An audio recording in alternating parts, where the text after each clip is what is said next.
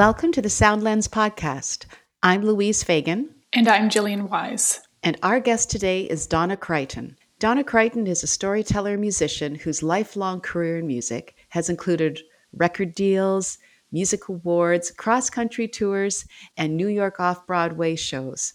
Her most recent audiences, though, have been in the classroom, and this is where we begin our conversation. Welcome, Donna. Thanks for being here. Oh, thanks for inviting me. I've been looking forward to this since you first, you know, suggested that I might do this, and I was thinking, oh, this is so exciting because, you know, I love you guys, and who better to, you know, to have this conversation with than someone who actually knows and cares about me. That's really nice. You were um, talking a little bit earlier about the courses that you're teaching right now. Can you tell us a bit about the students you were teaching this summer and who you're teaching now? Um, sure. I spent the majority of the pandemic at uh, Medway High School here in London teaching in the developmental education program, where I had um, technically six students, but only four came in person. 3 mm-hmm. were nonverbal with autism, and uh, and another guy who really loved to play guitar and um, we did shadow puppets and you know we did really fun things. And i really uh, my eyes were open completely. It blew my mind when i started teaching in developmental ed because i'd spent an entire life an adult career teenage career performing for people. Mm-hmm. um, teaching too you know, teaching concurrently, you know, trying to make a living so that I could spend it all making a living. the paradox of, of working in the arts, right? Yeah. So, um, it, when I got in there, it kind of blew my mind that it, I hadn't found it earlier because it was one of the most rewarding experiences of my life to work with these kids. So, um, so yeah. at the end of the pandemic, that contract came to an end.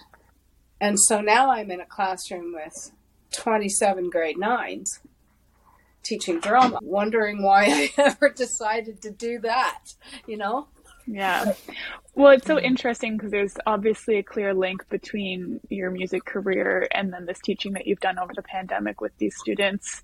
And, you know, you made this transition from a full time musician to educator. Like, what was the, was there a specific event or experience that you had that drove this? Yeah. Um, that was a shocking discovery and decision for me. It shocked me that I made it but it was really clear to me when talking to me that it was something that I needed to stop doing for my physical health, my mm-hmm. mental health, my emotional health, my financial health. There was no balance for me anywhere. And yeah. and while I loved doing what I was doing, uh, I couldn't continue to do the job that I was doing and survive. I just couldn't keep being the business person and trying to find the money mm-hmm. and trying to book the gigs and trying to do all of that stuff that has to be done in order to make the money, right? But then I also have to go and do the show too. Mm-hmm. And then I'm loading in all my stuff and I'm setting up my microphone. And I, I, did that for a long, long time. Packed in a van, off you go. You're schlepping your own stuff for most of it. I mean, the most of it is, uh, you know, it, it's not a glamorous lifestyle. for the majority of musicians out there, it is not a glamorous lifestyle to be a, a musician on the road. It just isn't. Mm-hmm. Mm-hmm. And and while much of it is was exciting after geez, how many years? It was steady, steady go go go for a long time. I don't, I, I don't, I don't do numbers. well, we promised there'd be no okay, math, so you're okay. it's a yes. hard life to live, and um, you did it for a long time. And also, in addition to that, I have grandbabies. I wanted to be a grandma and babysit and go to the park and teach them to skate. You know, just really those easy day things that you do with a baby mm-hmm. where there's no pressure. How long are you going to stay at the park? Well, until they're tired, and you know. But there was there's no real deadline. You know, the deadlines yeah. The deadlines get got to me too. Having to meet my own self-imposed mm-hmm. deadlines. Being a musician, you know, especially a touring one and one who was as active as you were, requires a lot of discipline to keep that up over years and years. It sounds when you were saying it, but you sounded just very ready. It sounded like it was. I mean, I don't know if it was a hard decision, but it sounds like once you decided to do it, you were making the transition. It was, yeah, I was already in it. Yeah. I, by the time I decided to do it, I had already been doing it. When I finally decided I was done, I think it took me three years to get there. People would ask me, So, what are you going to do next? Because I kind of went into this Buddhist silence in my house. I, I turned everything off, like everything, because I got rid of the internet. I haven't listened to music in my house. I just I read hmm. books and I spend time out in the bush in nature walking around my property. I have a property mm-hmm. that is 23 acres of nothing but trees and creeks and frogs and a lot of mosquitoes. but I've, I sort of, uh, philosophically speaking, after going through the process of creating and performing that whole Northern Daughter show, which really was a look at who who was I, who am I, who am I really, Mm-hmm. Right? Who am I? What do I want? What did I want? What do I want? Did you did you, know? you find that? Yeah. Did you find that your identity was constructed around being a musician? Oh yeah, absolutely. The whole process was a real deep dive with Louise, holding holding my head above water at sometimes felt that way, mm-hmm. you know, as we were going through that dramaturgy process of paring it down and paring it down and leaving pieces on the floor and having you walk me through all of this emotional stuff and then the directing and the you know that whole process really in the end when it came down to the end and I came home from New York and everyone's, what do you want to do next? It's like, nothing. Hibernate? Nothing. Yeah. I want to go to bed. Yeah. I'm tired. Northern Daughter, which was a one woman show musical that not only went to New York, but you toured it across Canada. We worked on that for seven years. So you lived with it and that kind of deep introspection and critical looking at yourself for a long time. And that is an exhausting process to go through. So it's not surprising to me that you're walking through 23 acres of nature right now just to still after after 5 years yeah. to replenish. Really I sort of floated. I floated um, as a metaphor for me not making any choices of any kind around it. I just let it let it be its thing. it still exists, right? It's still, it's still, a, we still did it, right? It's done. Um, yeah. Until I started teaching with my developmental kids. Wow. And I walked in the class, and for the first time in since whatever year we did United Solo, from then until January of 2021, I had not uttered one note to sing or listen to. It was like I, it was silent in my house to shut down all of the noise and just be quiet. It's like, just be quiet. so the four women who became like little sisters to me, what they would do was they would song bomb me with songs from an era they knew that I knew and wait for me to hit with the chorus. and little by little, by the time I was finished my contract, we w- would just sing across the room and we sang with the kids all the time and i taught you know one to play guitar and one to do play the piano and one little girl um, loved to sing and it was like this is the coolest thing i have ever done in my life it's really interesting because it sounds like you know this transition to teaching full time it didn't take music away from you but it brought it back into your life. It did in a way that I did not expect. I've also learned that in the last few years is that I mm-hmm. I can teach what I know. I I've come to that position in my own knowledge about who I am and and uh, that I know. I am yeah. I am a good teacher. When we think about your music career and think we are talking about Northern Daughter, how it's about identity and finding your voice and to find some kind of authenticity and voice for yourself and you've been able to give that to these young people, these young minds and that it's just extraordinary, Donna. The most extraordinary thing about it is what I got out of it. I I haven't been that excited in years. What a cool feeling. It was. When you took the contract, what was your expectation of what that was going to be? Because you must have known it was going to be a challenge, it was going to be a new challenge for you. Actually, I had no expectations I because I didn't know what to expect. I couldn't make any expectations cuz I hadn't spent any time working with this group of students. Really all I knew was that I was going into a situation um, that was a team environment. And when I got there, I was looking for things to program for the kids. And so I got in there and I thought, okay, well, how can I entertain them and educate them at the same time? Mm-hmm. How am I going to turn all of this into games and music and drama and stories and all of the stuff that you do with little kids that we forget that big kids still like to do too.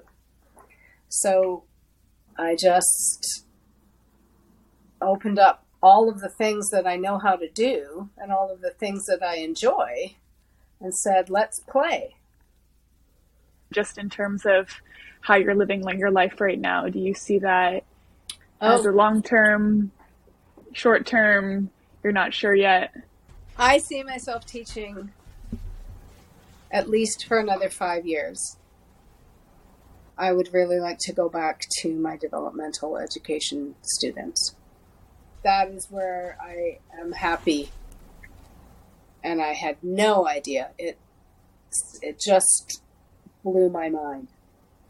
It's exciting. I'm learning things. I've got parents that have been working with these kids every day and you know and the commitment that it takes to have a child with disabilities it's a it is an extraordinary challenge i would say but they are so loved besides the musicality and and that innate talent that you had but your personality your driven perseverance tenacity all those things have come into play in this new part of your life Oh, for sure.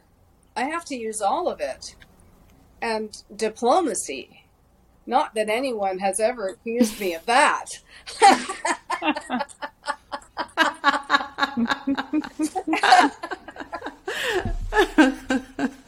but boy, oh boy, I put my skills to test because, you know, my department head would say, less is more, Donna, less is more, less is more.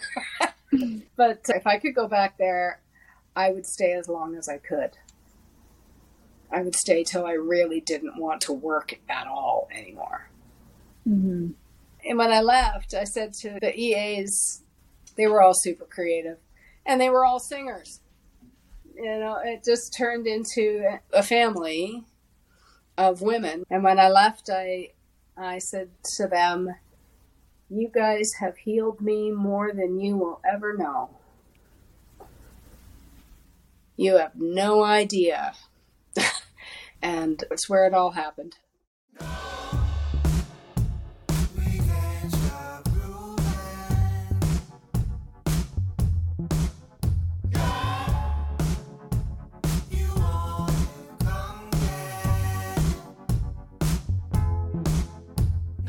It was so nice seeing and talking to Donna. I haven't seen her in a really long time, and it was fun to have her on. Mm-hmm. It was, yeah. She was wonderful. You know, um, she said it best at the beginning. She said, you know, hey, I love you guys. Like, you know, it's going to be really great. And I just felt that the whole time that we were just the three of us just sitting having a cup of tea, having a conversation or a bit of scotch, whatever our preference, depending upon the time of day. it reminded me of when I was younger and you guys would be chatting and I would just be sitting there listening, except for obviously I was contributing to the conversation, but it felt familiar in that sense. Oh, I love it. I love it. Yeah. I felt that we just automatically all went into our like hanging out together vibe, mm-hmm. which, you know, that just comes from like knowing people for a long time Yeah.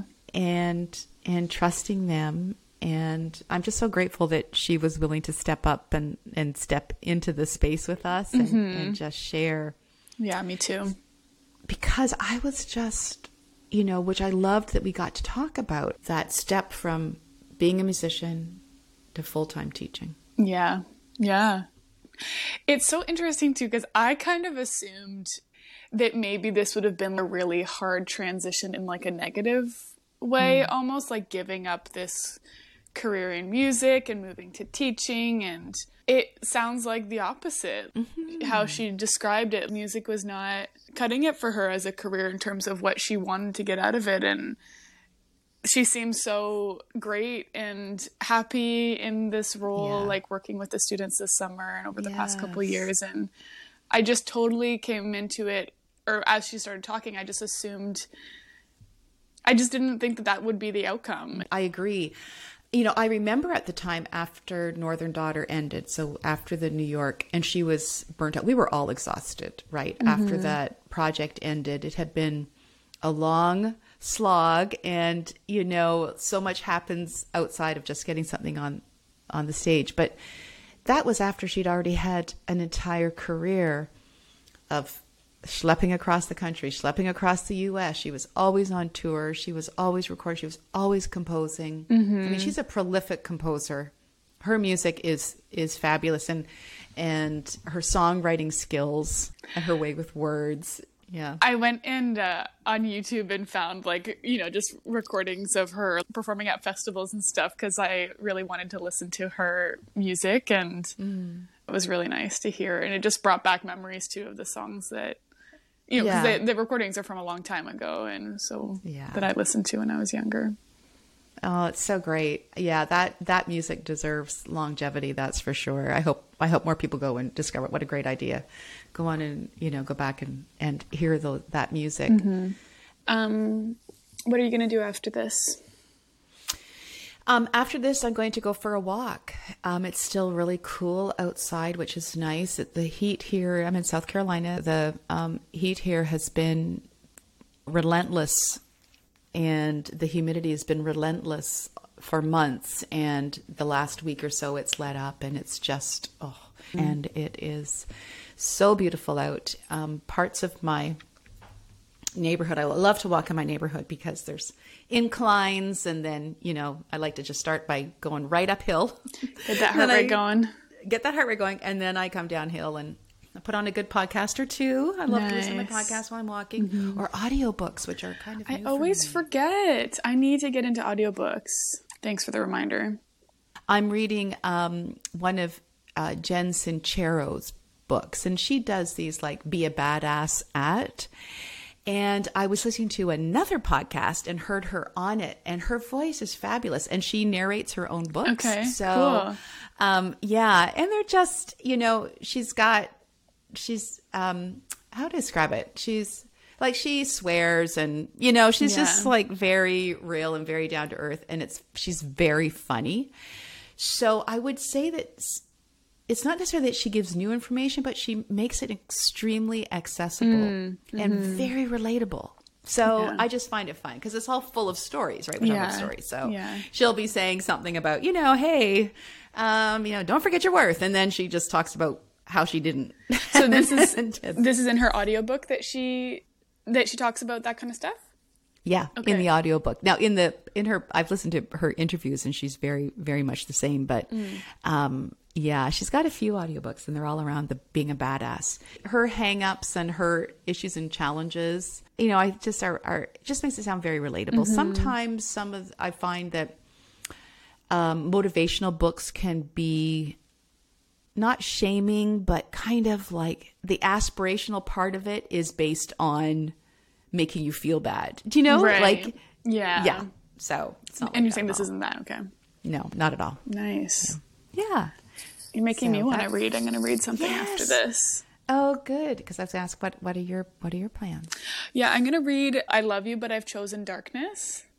And Ooh. by Claire Vaye Watkins. I had never heard of it before, but someone I know um, on Instagram shared it and just said how good it was. And I was looking for something new, and I haven't read a book on my phone in a long time. And I was just like, I'm just going to see if it's available at the library for me to take out an Right, ebook. right. And it was, and I haven't started Yay. it yet. Um, Nice. So, what is it? Is it, what is it about? I honestly don't know. Um, I honestly forget the reviews she gave or what she said it was about. I don't remember what intrigued me about it. So I'll Mm-hmm. have to get back to you um, the next time we chat about Okay. So, what like you don't know about like, because I forget. okay. So it's not like a biography or it's uh, fiction or No, nonfiction think or we don't know it. You- I'm pretty sure it's like it's a murder mystery. okay. No, I'm pretty sure it's fiction and it's about this woman and her. I think it's about this. Okay, I'm not. I'm not Yeah. even gonna. Well, let's No. cut this out. Yeah. You get, it's about not- this woman. I'm in. you had me at it's about this woman. That's pretty much what it was for me. Plus, it's a really good title. Can we talk about how good titles I- can draw you in? The cover too is pretty colorful, so it's like this, you know, contrast of comedy to tragedy. Right. Well, okay, that's interesting. So, I love comedy and tragedy. Anybody who knows me knows that I love comedy and tragedy. but can we just can we just like circle back here for a moment? How important a good title is because what did I say about Jenn Sinceros? I said she has this whole series about being a badass. What a great title, right? So Yep. you know, I think that's, I, I just, you know, when we get to writing our books, it all comes down to the I title. can say I will not be writing a book. I'll read. I'll read yours. No problem. Okay. As long as I'm in Um, it. No, I'm kidding. Well, obs. To find information about Donna Creighton's past music career and um, some of her music, you can visit donnacreighton.com. You can find us on Instagram and Twitter. Our handle is at Soundlens Podcast. And for more information and episodes, visit soundlenspodcast.com.